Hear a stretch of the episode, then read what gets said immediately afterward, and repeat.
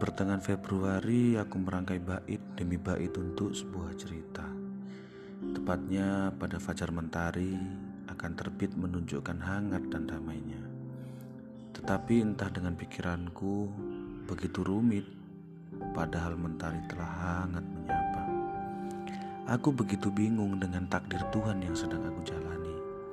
Perihalnya menata masa depan, cita-cita, dan sebuah harapan redup seperti langit mendung dan samar ketika senja.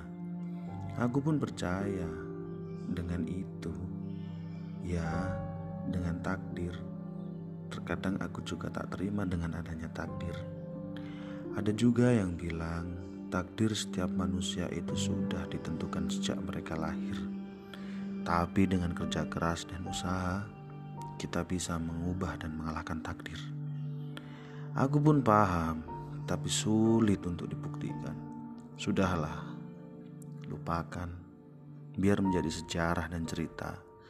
Semoga kita, anak cucu kita nanti tak mengalami nasib yang sama. Apakah dari kalian ada yang mengalami nasib yang sama? Diperkosa dengan kerasnya kehidupan, melawan zaman. Sayangnya aku bukan dewa dan tak perkasa layaknya singa. Semoga anugerah itu ada dan semoga keabadian itu nyata.